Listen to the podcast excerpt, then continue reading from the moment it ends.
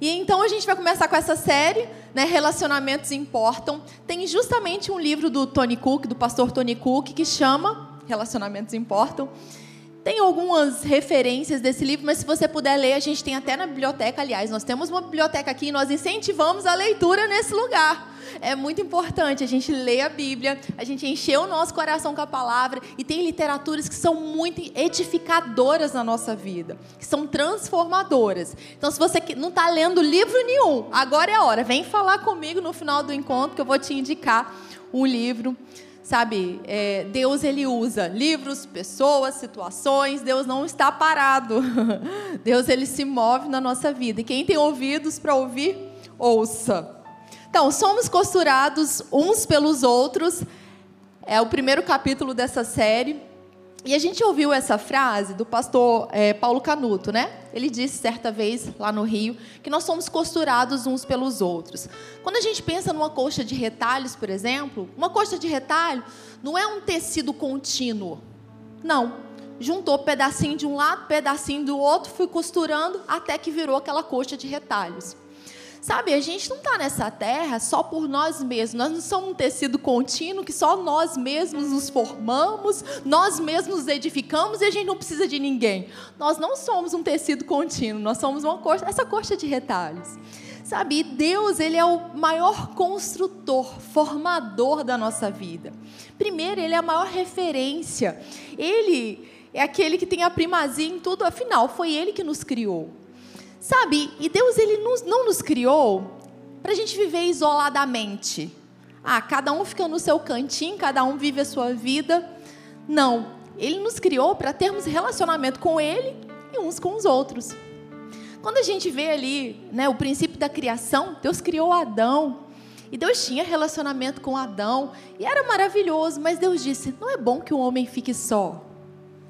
Deus tem o plano perfeito sempre. E ainda que a gente estrague o plano, Deus ele tem o recomeço e ele tem a estrutura certa para que a gente possa se levantar. Então, assim, eu não sei se você consegue lembrar de pessoas que têm edificado a sua vida, que têm te construído. Sabe, até pessoas que de alguma forma tentaram fazer mal contra nós, de alguma forma elas nos ensinaram em alguma área.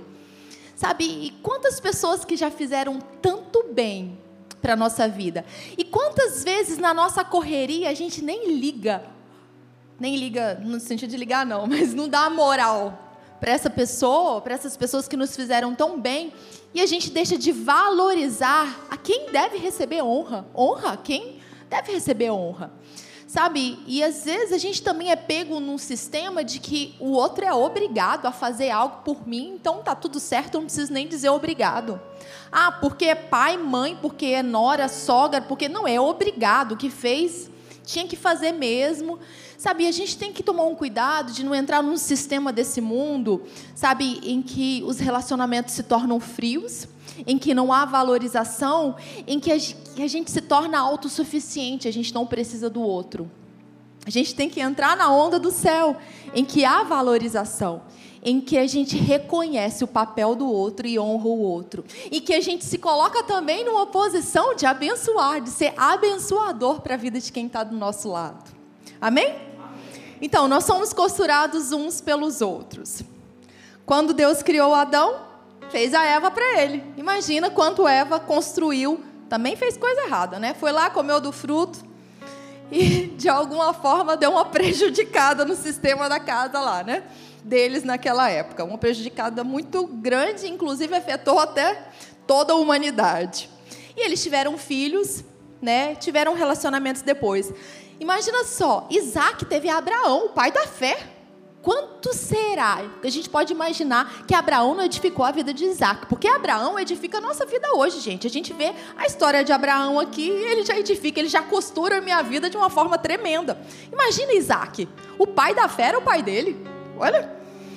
Noemi teve Ruth. Que nora é aquela? Né?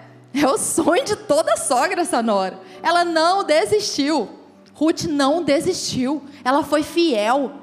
Gente, que amor é esse? Ela conheceu o Deus de Noemi e teve lá do lado dela, não desistiu. Davi teve um amigo que fez uma aliança com ele, Jonatas. E Jonatas foi tão fundamental e ajudou tanto Davi quando Davi era perseguido pelo pai de Jonatas, Saul. Davi também, nessa, nessa época que ele ficou fugindo, né, de Saul, juntou com ele vários homens. E olha quem eram esses homens. Eram homens endividados, de espírito desgostoso e eram insatisfeitos. E foi todo mundo para a caverna. E esses homens eram os homens que estavam junto com Davi, foram fiéis e eles venceram batalhas juntos. Mesmo aquelas pessoas que às vezes a gente olha e naturalmente não dá nada. Deus é poderoso para fazer infinitamente mais do que a gente imagina e espera. Jesus andou com doze, foi traído por um, assim, mais dos doze que a gente está falando, foi negado por outro, mas no final, onze estava ali. Depois que Jesus ressuscitou, os onze honraram a vida de, de Deus, de Jesus. Né? Os onze honraram, adoraram a Ele. Então nós somos influenciados, assim como a gente vê heróis na fé, a gente vê pessoas na Bíblia sendo costuradas, influenciadas por pessoas, nós também somos influenciados por pessoas. E a minha pergunta é: quem tem te influenciado ultimamente? de forma tão positiva? Quem tem costurado a sua vida nos últimos tempos? A quem você tem dado acesso na sua vida? Quem vem à sua memória quando você pensa em amizade, em alguém que te deu uma palavra naquele dia mal? Quem vem ao seu coração? Alguém que te ensinou algo precioso? Alguém que estava lá com você naquele dia, naquela hora? Alguém que tem abençoado a sua família, a sua casa? Alguém que tem semeado na sua vida? Quem vem à sua memória? Quem tem te costurar? Sabe quando eu era, eu era adolescente? Eu nasci numa família é, católica, mas não muito praticante, né? E teve uma certa vez que a minha tia, ela conheceu a Jesus, e eles começaram a ir a uma igreja evangélica e ela me convidou. Né, minha tia Joana, ela me convidou e eu fui. Aí comecei a visitar, comecei a ir. E a palavra começou a entrar no meu coração. Eu era adolescente, fez diferença. De um relacionamento frio com Deus, eu saí de um lugar onde eu, eu ia para encontrar com Deus porque parecia que era obrigatório e não tinha, não tinha vida. Eu comecei a perceber que com Deus é algo mais vivo. Com Deus, o seu coração ele é tocado, a sua vida é transformada e você sai de um lugar de frieza, de apatia, para um lugar onde seu coração é aquecido, a sua vida começa a ser transformada. Então eu conheci Jesus, entreguei a minha vida para Jesus e foi um período da minha adolescência maravilhoso sabe? Onde eu, eu tive pessoas ali na igreja que eram irmãos, os meus pastores ali, né? O pastor Raimundo, a pastora Rosa, como eles me abençoaram ali. Foi um pouco, um período curto de tempo. Mas como eles oraram, eles intercederam para a minha vida e eles me buscaram nos momentos difíceis. Como era edificante estar no meio dos irmãos. Até que o inferno fez uma cilada e meu pai me proibiu né, de ir para a igreja e passei um longo. Quando eu pude voltar de novo, a minha escolha foi não. Sabe, sempre nós vamos ter a escolha, a decisão: sim para Jesus ou não para Jesus. Ainda que algum dia a gente tenha escolhido para Ele, é importante que essa escolha seja até o fim. Porque o inferno vai tentar roubar a vida de Deus, que foi conquistada na cruz do Calvário pela nossa decisão. Então, sempre diz, a, diz respeito ao que nós decidimos. A porta está aberta. O Senhor nos chama, mas a decisão final é nossa. E a minha decisão naquela época foi não, até que fui parar no Rio de Janeiro pelas minhas próprias decisões, sem consultar a Deus, pela minha própria vontade. Vivi um longo período fora da vontade de Deus, fazendo aquilo que eu queria mesmo. E aí estava bem ruim mesmo a vida lá no Rio. Muita coisa deu ruim porque as escolhas foram meramente naturais e meramente carnais. E aí até que um dia eu passei na porta da Academia da Fé. E aí eu passava, passava, pensava assim, gente, Academia da Fé, que será que é, né? Minha mãe foi até primeiro que eu, deixei ela lá um dia, mas estava tão ruim a situação, apertou tanto que eu tive que decidir, eu vou lá. E eu entrei para nunca mais sair, sabe? E não é só uma questão de eu ter entrado numa igreja. Foi a questão de eu ter respondido ao chamado de Deus, sabe? E esse chamado tem impactado tanto meu coração que eu nunca mais, nunca mais, nunca mais quero viver sem Ele. E todas as vezes que eu chegava ali, sabe, eram palavras tão certeiras, né? O pastor Hélio, eu quero valorizar, eu quero honrar a vida mesmo dos pastores que têm edificado a minha vida. Pastora Deise, como tem sido construída, gente. Se eu estou aqui hoje, é porque tem muito retalho aqui, tem muita gente que foi colocando preciosidades na minha vida, sabe? E eu fui sendo ensinada na palavra. E a paixão do Rafa ao ministrar, sabe, ao ensinar nas aulas, isso incendiava o meu coração. Outros pastores, sabe? E as pessoas que foram sendo acrescentadas, isso tudo foi enchendo o meu coração eu fui sendo transformado. Então, uma igreja local, ela é muito importante. Valorize a sua igreja local. Valorize a pessoa que Deus tem colocado do seu lado. Valorize os líderes que Deus tem colocado, sabe, para ministrar ao seu coração. Isso é muito importante. Não é todo mundo que tem isso. E outra, não é todo mundo que diz sim para isso. Mas a partir do momento em que dizermos sim, ah, muita coisa é transformada. A nossa vida é transformada. E não há nada melhor que isso.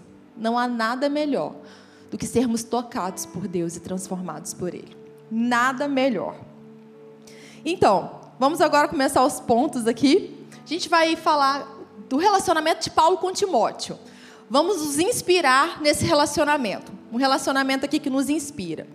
É, Paulo era mais velho, o apóstolo Paulo mais velho que Timóteo. E Paulo quando escreve para Timóteo, aqui na Bíblia, a gente tem duas cartas que Paulo, o apóstolo Paulo, escreve para Timóteo. Primeira Timóteo e segunda, tá? E quando o apóstolo Paulo escreve na primeira carta, ele fala assim: meu verdadeiro filho na fé.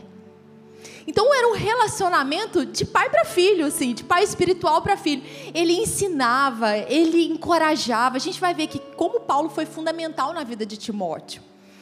E aqui, quando Paulo escreve a primeira carta, Timóteo estava começando a jornada dele como um pastor ali na igreja de Éfeso e era muita coisa era nova e tinha desafios para ele ali.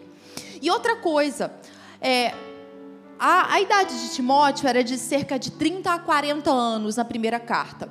Tinha muita gente que tinha mais idade naquela época e não reconhecia a liderança de Timóteo. Então ele era rejeitado por algumas pessoas. Então Timóteo começou ali e não foi facinho, não, não foi sentar no pudim, tá tudo certo, não. Ele enfrentou resistências. E além de ser algo novo, porque quando a gente enfrenta algo novo, dá frio na barriga. Quando a responsabilidade é grande, dá frio na barriga, né? E aí Paulo escreve, vamos abrir lá em 1 Timóteo. Timóteo estava no início da sua jornada, e olha só como Paulo a gente vai ler só duas passagens aqui, mas depois você pode separar para ler as duas cartas são cartas pequenas, você consegue ler aí as duas cartas em três, quatro dias, tranquilamente. É, 1 Timóteo 1,18. Timóteo estava começando a jornada ali na igreja de Éfeso. E o que, que o apóstolo Paulo traz para contribuir na vida de Timóteo? Então, 1 Timóteo 1,18. Esta é a admoestação que faço a você, meu filho Timóteo, segundo as profecias que anteriormente foram ditas a seu respeito, que, firmado nelas, você o quê? Combata o bom combate. Mantendo a fé e a boa consciência, porque alguns, tendo rejeitado a boa consciência, vieram a naufragar na fé. Era Paulo falando assim: é o seguinte, Timóteo, tá na hora de você combater o bom combate. Não baixa a guarda, não. Resistência vai ter. Você está aprendendo, mas vai lá, combate o bom combate. Porque tem gente que naufragou na fé. E você não vai naufragar na fé. Imagina o quanto é importante você, numa situação difícil, alguém chega. Não para, não. Não desiste, não. Combate o bom combate. Deus está contigo. 1 Timóteo 6,12. Vamos lá. 6,12. De novo aqui, o apóstolo Paulo fala: combata o bom combate da fé. Tome posse da vida eterna, para a qual você também foi chamado e da qual fez a boa confissão diante de muitas testemunhas. Hashtag fica a dica, Timóteo. Combate o bom combate. Agora imagina, uma pessoa enfrentando uma situação difícil, recebendo uma carta de um pai na fé, encorajando assim. A importância que isso é na jornada de uma pessoa, né? Aqui uma frase. Paulo cuidou de Timóteo e encorajou, ajudando a desenvolver o seu potencial em áreas, em diferentes áreas da sua vida o papel de uma pessoa na vida de alguém foi significante. Timóteo, por outro lado, tinha um coração maravilhoso de servo. Ele era leal e fiel. Ele tinha um coração corrigível e ensinável. Não era tipo assim, aquele que Paulo não sabe de nada, tá difícil para mim aqui, e enfim, eu vou, sabe, não era uma pessoa que não estava recebendo algo, mas era alguém com o coração aberto para receber. Porque a gente pode ter alguém muito importante na nossa vida que vai nos ensinar muito, alguém assim, cheio de sabedoria, mas se não tiver da nossa parte um coração aberto para receber, a gente não vai receber. A Bíblia fala para não dar pérolas aos porcos. Tem gente que simplesmente não recebe, e a gente não pode ser desses que não recebe. Amém? Agora em 2 Timóteo, já Timóteo já está na outra fase. Vocês acham que o problema acaba? Ah, a gente passa de prova por prova. Nós somos, mas o legal é que em Cristo nós somos mais que vencedores, né? Então você passa numa prova mais que vencedor, vai para outra mais que vencedor. E agora, em 2 Timóteo, o negócio já está diferente. Tem perseguição muita perseguição. O povo de Deus está sendo perseguido. Tem gente abandonando a fé. Tem gente cristão que era lá da igreja de, de Timóteo que não estava abandonando Timóteo e abandonando a fé. Tá, tinha perseguição, o negócio estava difícil. Então Timóteo, como um líder, estava enfrentando uma outra situação. O que que Paulo faz? Manda carta para ele. Vamos lá encorajar esse menino. Vamos dar estrutura, vamos dar base para que ele possa cumprir a carreira. Agora vamos lá, 2 Timóteo 1,6. 2 Timóteo 1,6. O que, que Paulo fala para Timóteo? É escrito para Timóteo, mas a gente pode pegar para a gente, tá? É para a igreja do Senhor, é para a gente. Por essa razão, venho a lembrar-te que reavive o dom de Deus que está em você pela imposição das minhas mãos. Porque Deus não nos deu o espírito de covardia ou de medo, mas de poder, amor e de moderação ou de uma mente equilibrada. Aí era Paulo chegando para Timóteo falando: Olha só, desperta, reaviva o dom que está em você. Deus não deu para você espírito de medo, de covardia. Não se acovarde. Não fique num canto. Mesmo que haja perseguição, Deus deu para você poder, amor e uma mente equilibrada. Continue combatendo o bom combate da fé. Tá vendo a importância de Paulo na vida de Timóteo? Dá vontade de ter um Paulo pessoal na nossa vida, né? Mas quais são os Paulos que Deus tem colocado na sua vida? Para te instruir, para te levantar, para te dar uma palavra. Agora a pergunta é: o que estaria escrito em uma carta de Timóteo para Paulo? Depois disso tudo, o que, que Timóteo falaria para Paulo? Quanto agradecimento teria? Quanta honra teria?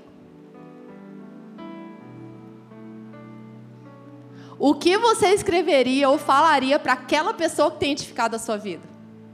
E numa carta sua para alguém que tem abençoado, que trouxe uma palavra para você no momento específico que tem adicionado, o que que você escreveria ou falaria? Você tem feito isso? Faça agora, mas agora, agora não.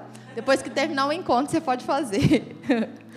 então, como Paulo, o que, que a gente aprende? Como que a gente pode fazer? Como Paulo, na vida das outras pessoas, a gente precisa amar as pessoas, ajudar elas a avançar na jornada delas. Sabe, às vezes você identifica alguém que de repente está prostrado porque ficou frustrado com uma decepção, que não deu certo no trabalho.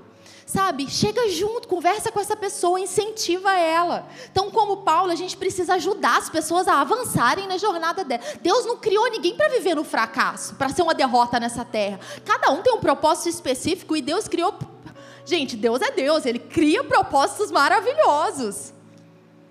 Então, quem é? Como Paulo, você pode chegar, sabe, pegar junto e ajudar. Pegar na mão, às vezes a gente precisa mesmo estar ali junto. Sabe, é, eu vejo a pastora Deise, às vezes, determinadas pessoas, né, gabinetes. Às vezes as pessoas estavam em situações tão difíceis que ela tinha que orar junto mesmo com a pessoa, que a pessoa não conseguia orar. Tamanha era a situação difícil. Então, será que você não tem ninguém que está vivendo uma situação tão difícil do seu lado e você tem para doar para essa pessoa? Você tem aquilo que ela precisa. Como Paulo, nós precisamos cuidar uns dos outros, cuidar, ajudar, investir, investir tempo, investir amor. E como Timóteo, a gente pode ser corrigível, ensinável, a gente pode ser fiel. Então é isso que a gente aprende com eles, né? Qual é o seu Timóteo? Qual é o seu Paulo?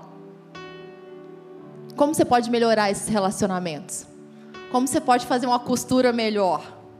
Como você pode trazer mais coisas do céu para um Timóteo ou para um Paulo? Agora a gente vai para o segundo ponto, que é um apoio na adversidade. Eu quero ler aqui uma situação que aconteceu com Paulo. A gente vai ver, vai ver aqui no livro de Atos. Está escrito assim: Atos 14, 19.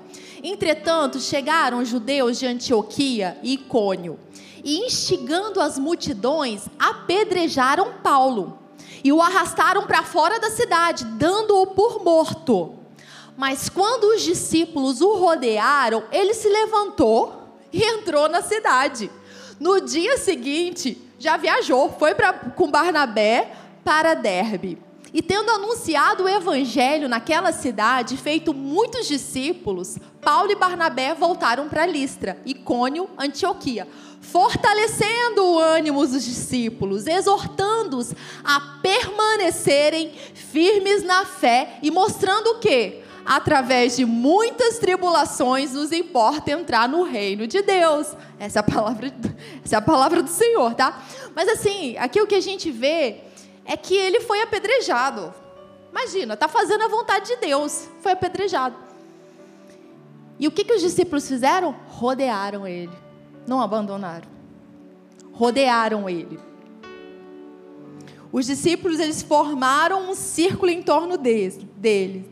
E a gente vê a importância da gente ter pessoas perto da gente que vai poder nos proteger, orar por nós fazer aquilo que Deus ordena que faça. Né? Olha só Eclesiastes 4,10.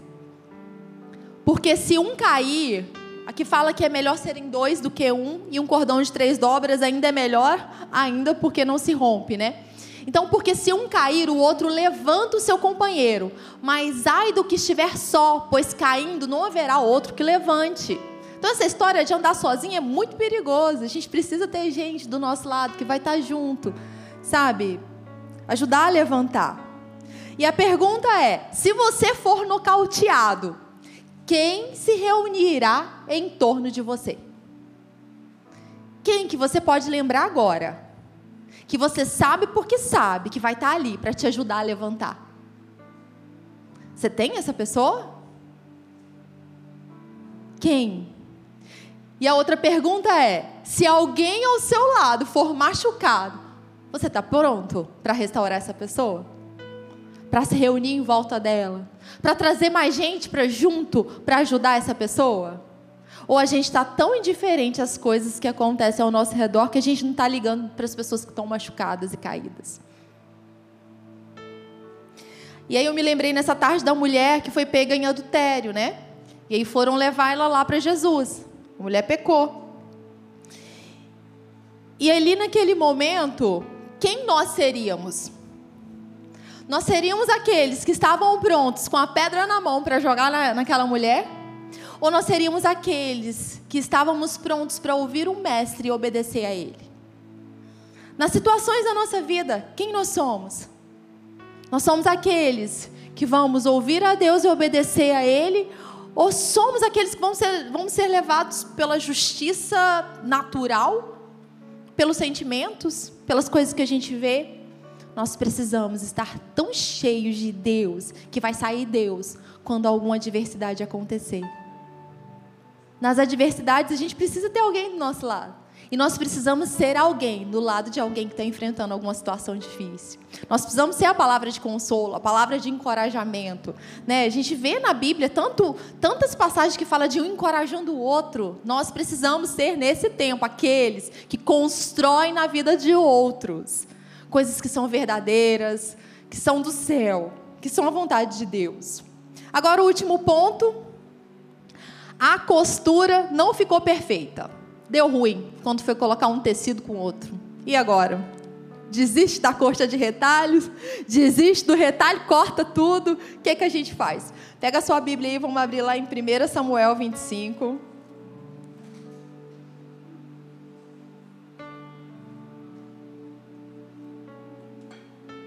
A costura não ficou perfeita. Deu ruim. Deu ruim no relacionamento. Então, é, aqui em 1 Samuel 25, aqui está falando, né? É, nessa, nesses versículos aqui está falando sobre a história de Davi. E eu quero falar sobre esse homem aqui, chamado Nabal. O que, que esse nome significa? Nabal. Imprudente e louco. Toma muito cuidado quando você for dar o nome para o filho teu. Porque, né? Como é que você dá um nome de imprudente e louco para uma pessoa? A gente tem que investigar o que, que significa o nome. Mas o nome dele era isso: Nabal, o imprudente, o louco. E não era só o nome que era assim, não, tá? Ele também era exatamente isso. A Bíblia fala que ele era rico, mas ele era grosseiro e ele era mal em tudo que ele fazia. Gente, imagina, eu não quero ser reconhecida por ser uma pessoa assim. Um servo dele disse assim, ó: esse homem, ele é maligno. E não há quem consiga falar com ele. Olha esse Nabal. Imprudente, não há quem consiga falar com ele. Mal, grosseiro. Agora olha só, Nabal tinha uma Abigail. E ela, por outro lado, a esposa dele, era inteligente. Era bonita, tinha sabedoria. Ele podia ter bem aproveitado a esposa dele, mas não aproveitou. Podia ter aproveitado a sabedoria da esposa Embora ela fosse sábia, tivesse inteligência, ela não conseguiu impactar a vida daquele homem é, ao ponto de trocar o nome dele. Né? O nome dele não foi trocado, continuou Nabal até o fim, até morrer. E aí, o que, que acontece? Certa vez, Davi favoreceu os servos de Nabal.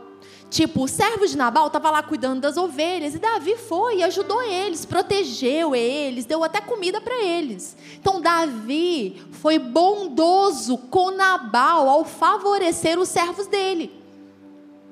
Certa vez, quem estava precisando de favor era Davi.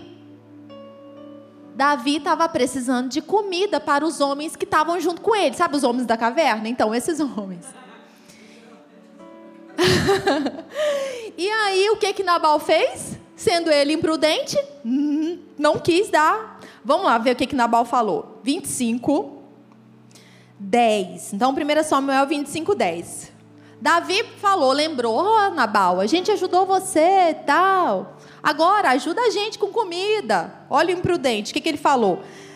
E Nabal deu a seguinte resposta aos servos de Davi: Quem é Davi? E quem é o filho de Jessé? Muitos são hoje em dia os servos que fogem do seu senhor. Vocês acham que eu vou pegar meu pão, minha água, a carne dos animais que abati para os meus tosquiadores e dar a homens que eu não sei nem de onde vêm?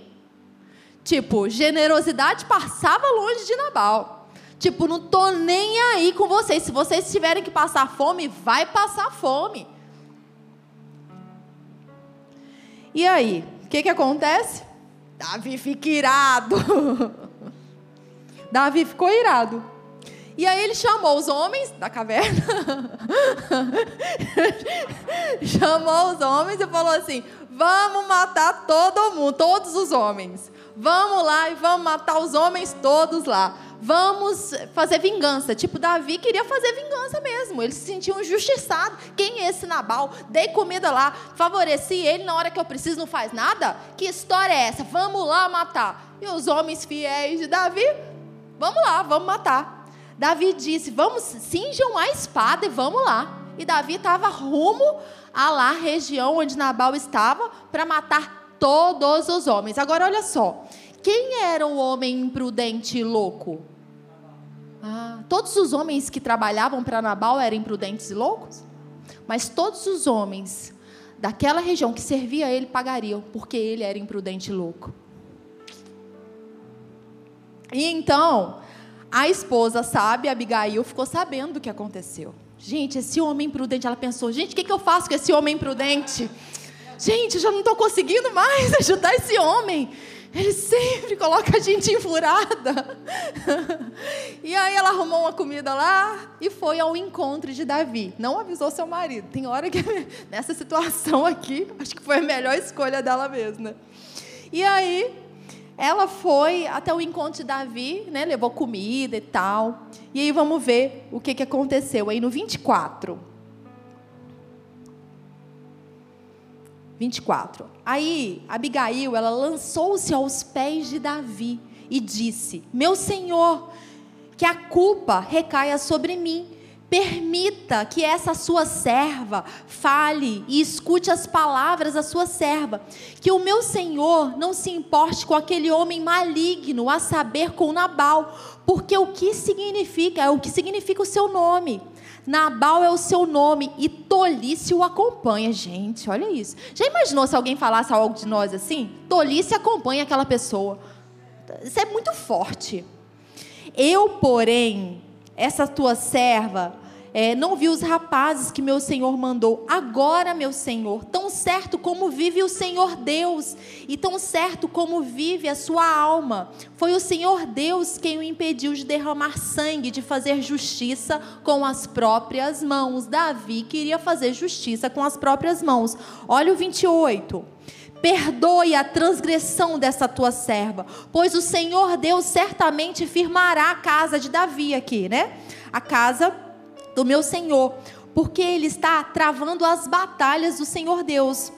E quem não e que não se ache mal em meu Senhor durante a sua vida, ou seja, que não ache mal Davi na sua vida.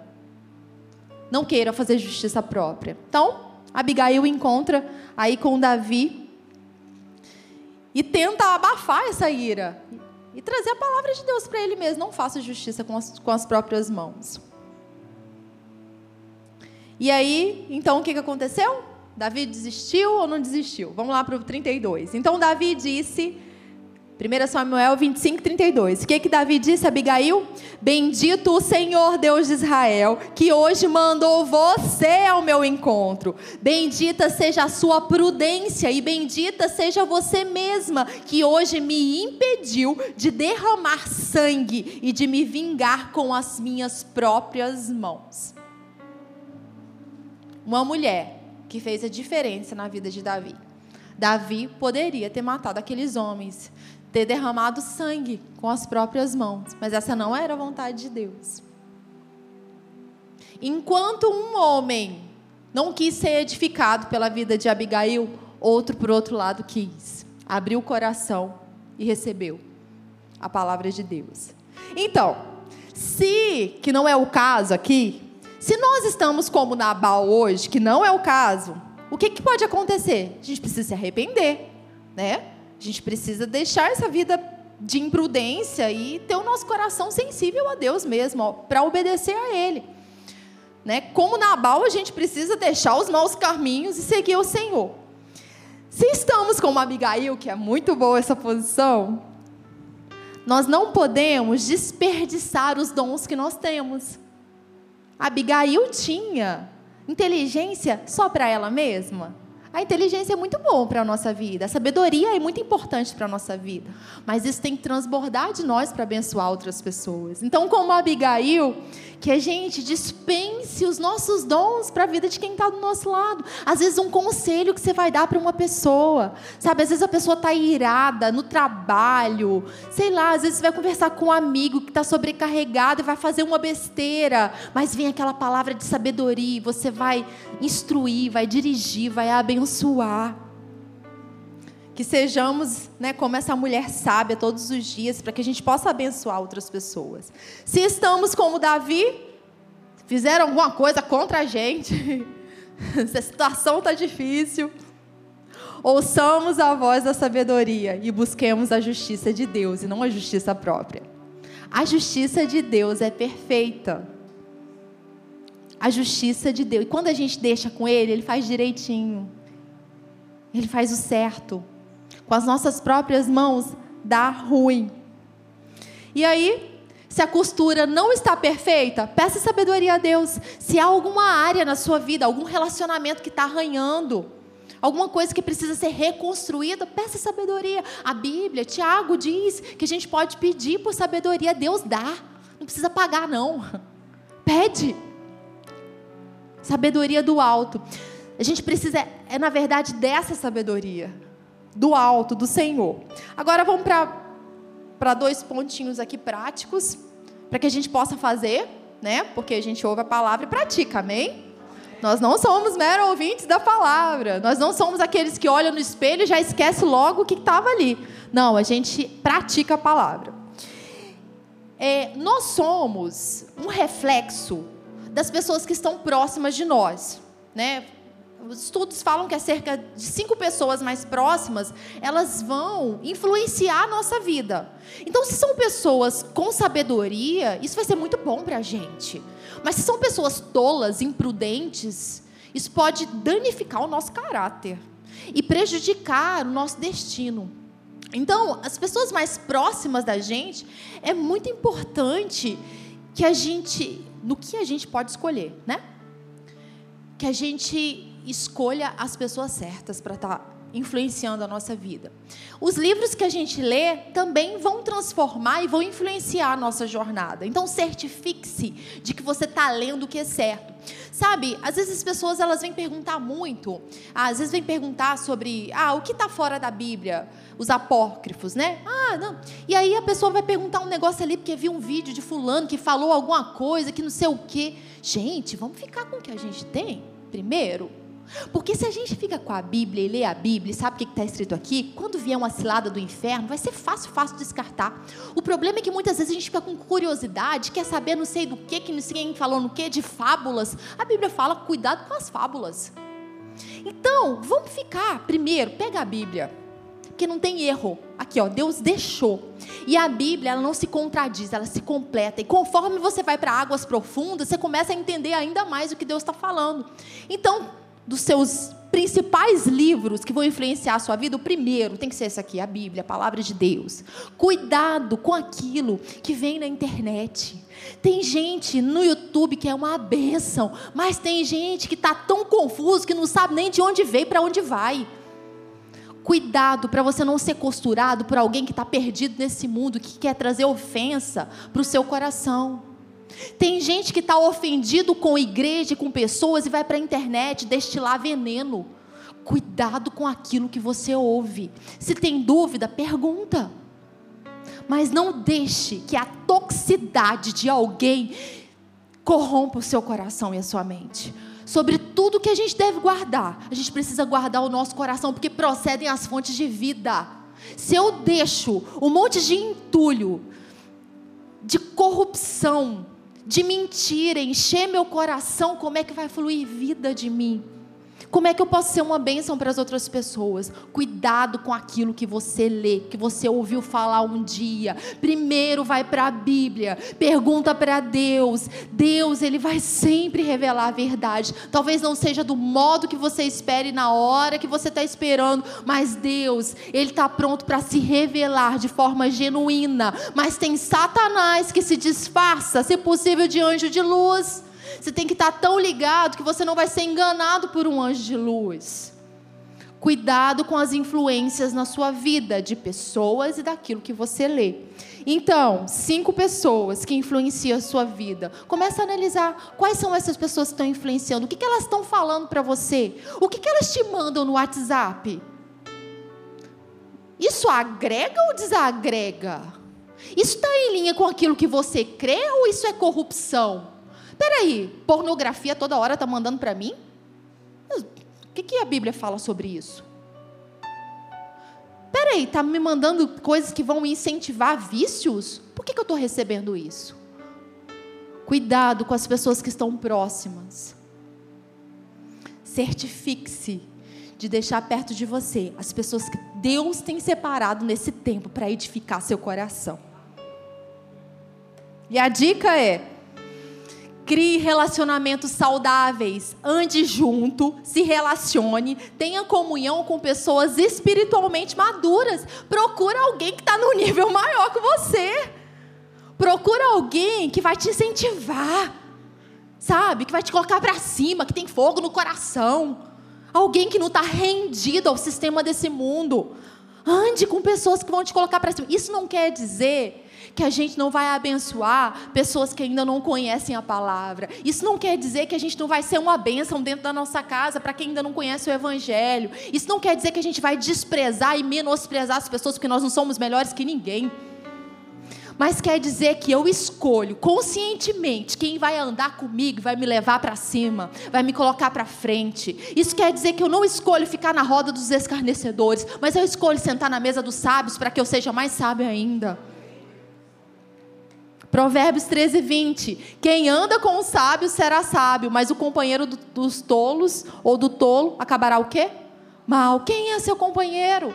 Não é que você vai excluir aquele amigo e você nunca mais vai falar com ele porque ele tem atitudes que são tolas. Mas quer dizer que você vai investir um crescimento, uma jornada na vida com pessoas que tem sabedoria no coração, sabedoria nas palavras e nas ações. Cuidado com as pessoas tóxicas, mas também não seja uma pessoa tóxica para alguém. Dentro da sua casa também não. Guarde o seu coração. Então, escolha as pessoas que vão edificar a sua vida. Peça para Deus, pede para Deus. Pai, manda alguém Manda aquela amizade, sabe, que vai me ensinar a palavra, que eu vou poder andar junto. Mostra para mim, pede para Deus. Acima de tudo, nós temos o Espírito Santo que é o nosso amigo. Acima de tudo, você tem um amigo, é o Espírito Santo. E outro, para a gente finalizar, uma dica prática: demonstre amor. Demonstre. Às vezes é difícil para algumas pessoas elogiar, agradecer, mas começa com um pouco. Não consegue falar face a face? Manda uma mensagem. Demonstre amor. Escolha pelo menos três pessoas para você ou elogiar, ou agradecer, ou encorajar nos próximos dias. Decida extravasar amor para a vida de outras pessoas. Faça um coração na coxa de retalhos. Abençoe a vida de alguém. Escolha alguém que você vai abençoar, influenciar. Sabe, de repente, um versículo que você vai mandar, um agradecimento que você vai fazer